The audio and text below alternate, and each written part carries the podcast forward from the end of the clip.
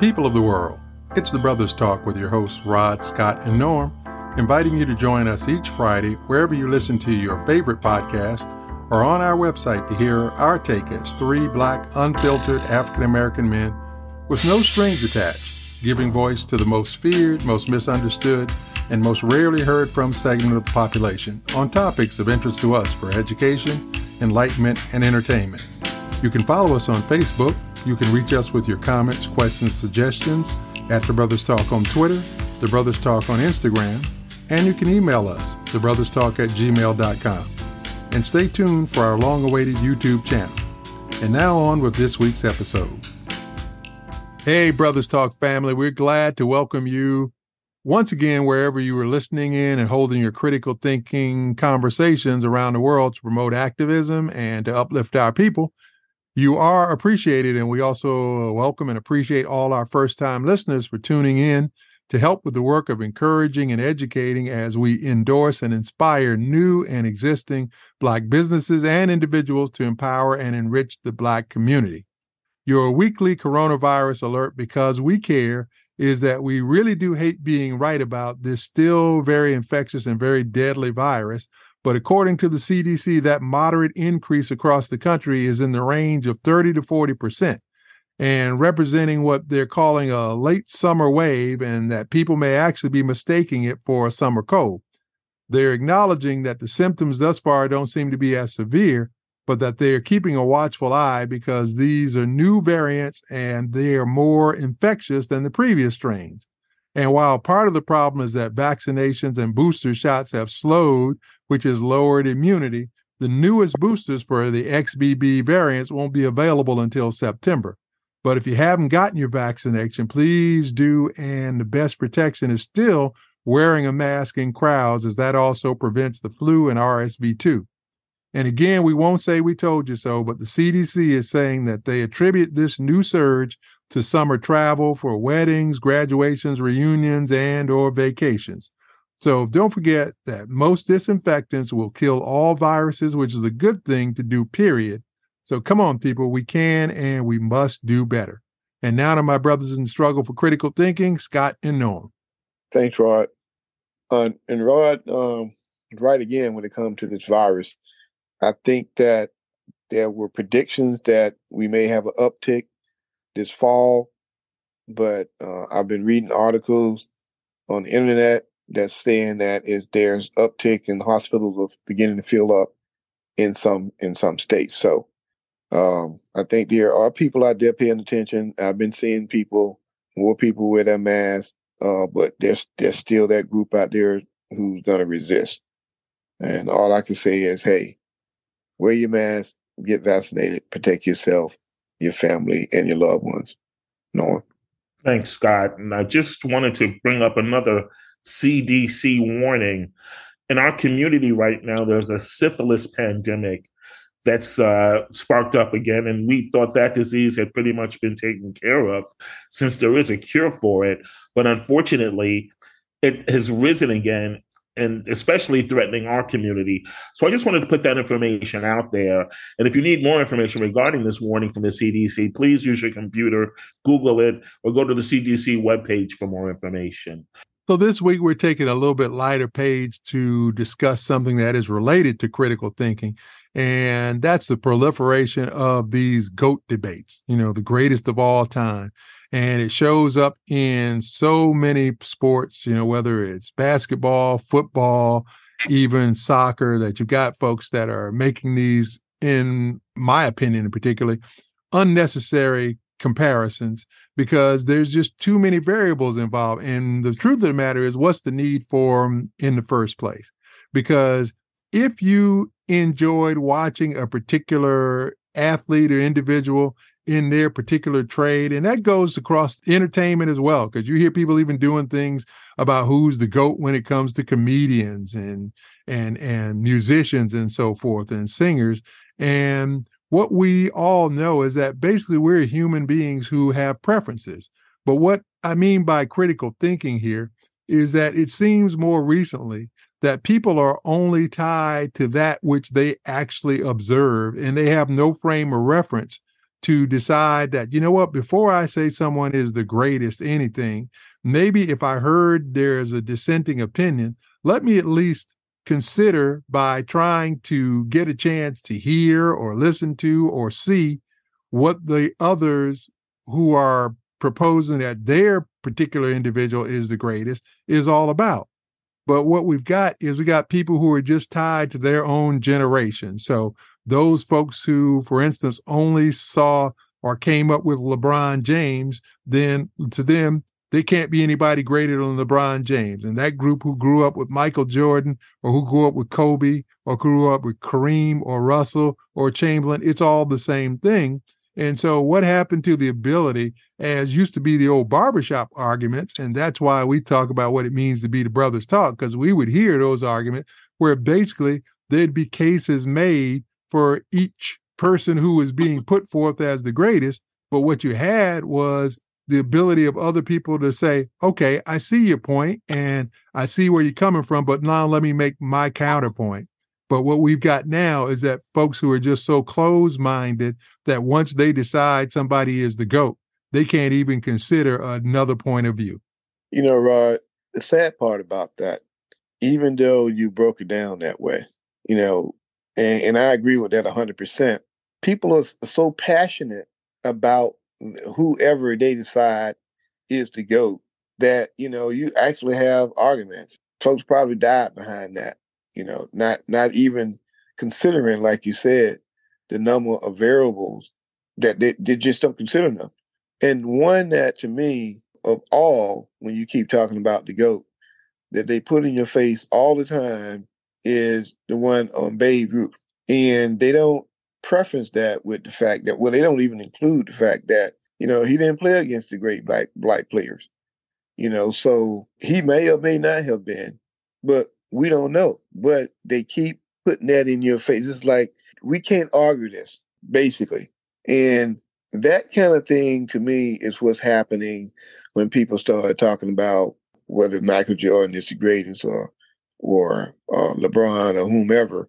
That's the kind of short mind and short sightedness. You know, that's the way that people they just think you can't move them off of that, and um, they're just just nearsighted, short sighted. Yeah, Rod, I tend to agree with you, and I thought you made several good points. There's really no way to quantify who's the greatest because the variables between each generation, you know, are so different. But what really bothers me is this has become like the big discussion with the uh, you know immense sports talk shows that we have in our media. There's not enough content for them to produce every day to have, have you know something to talk about. So they they can easily just throw this out to kill some time, and it's become like the norm in our sports discussion, especially with the hatred so many people have of LeBron because he is the latest, you know, and and since high school he's been labeled the king and a lot of Jordan fans really just can't accept his, his greatness. So you, you, you just see that as a lightning rod for this discussion, especially in basketball. You know, and um, we, we just have too much sports talk and too much time on our hands to just make this a discussion like every day. You know, and that's a great point, Norm, because it certainly does fill up the airwaves almost everywhere you look. It's like you can't have sports talk radio or sports TV shows now that don't just have another show devoted to debate between two people about literally next to nothing. But I'm just also concerned about the fact that it spills over into other industries. You know, you hear like those folks who grew up with the Eddie Murphy generation talking about Eddie Murphy is the greatest comedian of all time. And other folks who grew up later with like the Chappelle, well, Chappelle is the greatest of all time. And then, of course, there's folks who say, well, Richard Pryor. And so, frankly, like I said, I've listened to all of them. I realize that, you know, comedy in particular is a sort of evolving thing that you can track back and see how one learned from the other and actually took it to the next level. But why is there a need for one individual to have to be labeled the greatest of all time?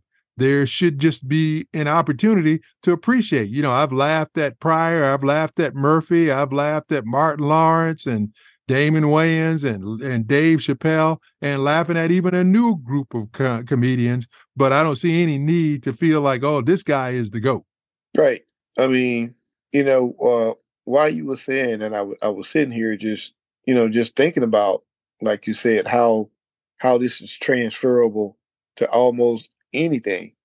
Now, how can you possibly, like he was talking about, in in terms of the comedians, how can you possibly determine that Richard Pryor is, you know, and basically in a lot of corners of, uh, especially in, in Black society, they just give him that mantle that he's the greatest. And the thing is, they're not looking at the fact that, you know, he came on the scene when, you know, they were giving black folks opportunities uh, to be seen on TV. Same thing with Michael Jordan. You know, he came on the scene right when, you know, uh, ESPN and, and some of these 24 hour sports channels was coming on. So people got a chance to see him, and that's all they've seen. And that's why they still uh, are, that's why they still think that their guy is the greatest. You, you know, I'm still stuck on the point. I'm basically, you know, as a society, to even have these type of discussions, we have way too much time on our, on our hands. That's what I'm thinking on. You, you, you know, because basically, like Rod said, you know, we should just enjoy the talent and the entertainment for what it is. That's all it is. And, and to waste time debating on who's better than who, you know, just tells us we have, as a society, way too much time on our hands. Well, I think there's another point to be made too, though, because in sports, you kind of understand the fact that since it's a competitive business, that you're always going to have people who are looking and trying to compare people from one era to the other, and they're going to have this nostalgia. But I think what really kind of prompts the process is that once again, we're looking at how white America comes up with like these greatest lists. And when you look at the, you know, they just decide amongst themselves that pretty much most things haven't ever had anybody greater than white people's part of it. That they make these lists of the greatest bands, the greatest movies, the greatest TV shows, and almost invariably it's nothing but whites with maybe the token black artist or black black show or black movie put into the mix just so they can say that it wasn't lily white. But to me, that makes it even more lily white because they're demonstrating that it is white people who are coming up with these lists. And so, w- what's disturbing not only is the fact that they do that because it just uh, prompts people to start to go and want to argue about what's on the list, but what disturbs me just as much is the number of the old skin folk who ain't kin folk who will sign on to it and effectively try to give it some legitimacy because they can say, well, but you know, we had this one handkerchief head who he agrees with our rating. And so that to me is just one other aspect of why we are faced with this nonsense of always having to come up with the goat. Well, Rod, you just hit the nail on the head. You know, that's it. It's always some tap dancing, coon bus driving guy and they find them. I don't know. It's like they just got them stored somewhere when they need to pull one out, and they come out of nowhere to validate that you know that crap that they're saying that we all know is not true. You know, uh, like you said, they don't want to take into account nothing about the different errors that nothing about the fact that race and racism the role that that played in any of this in all sports and and still do I mean, just like we was talking about the quarterback situation, you know, now all of a sudden Justin Herbert is the, according to the pay, is the greatest quarterback in the league, and we know that that's not true, you know. But yet and still, you know, he's a white boy. That's who control the media, and you know, if you can always sell the white people as being the greatest, you know, it seems like that's a goal. That's that's the goal you know, Rod, it's it's funny you mentioned that because just this week there was a uh, Caucasian person who basically compared a current artist of today to Michael Jackson, and on social media, I might add, and that person was laughed at considerably. But the fact that someone would even attempt to do that regarding any artist compared to Michael is just ridiculous in itself. But the fact that this person decided to attempt that kind of just, you know, solidifies what you just said, basically. Yeah. And you see so many empty examples. Like one of the things that was interesting to me is that there's a commercial out now about a bar, and I don't even know what the product is, but everybody in the bar with a bunch of black people in the mix is singing a song by Neil Diamond, Sweet Caroline. And so it just is interesting to me because I said, well, this just goes to show you they call this like one of the greatest songs of all time. When the truth of the matter is, it's basically a pedophile song because Neil Diamond wrote that song about Caroline Kennedy when she was a little girl. and yet you have people not looking at what that is. And of course, you know, they'll be the first to jump out there and talk about how R. Kelly w- was a pedophile, which, hey, no argument from us about that. But right. how there is there then no nobody looking into the fact that if you got a grown man writing a story about a child, and I challenge people, go look at those lyrics and recognize that he's singing about a little girl and somebody doesn't say how offensive that is, but no, by contrast, Neil Diamond is one of our greatest songwriters, and that's one yeah. of the greatest songs of all time. Well, you see that all the time. I mean, in terms of even in the politics with what's going on with the right wing, you know, um, they just do outrageous stuff. I mean, just just flat out lying. Everybody know they lying, and you know they don't care. Uh, they can get caught doing stuff, and there are no consequences. And then you can have the Democratic politician doing something that's not even on the same planet, and they they are made to resign. You know, it just seems that uh, what's going on now, uh, this whole conversation that we're having about determining what's the greatest, is that there's an effort in this country so that hey, we can remain, we can say we're the greatest, we can remain in control of everything, that we can control the narrative, which they do control the narrative, you know, pretty much on everything. That's why we keep having these conversations. Well, I think that we can all agree is in regards to politics that, you know, there, there is no best today.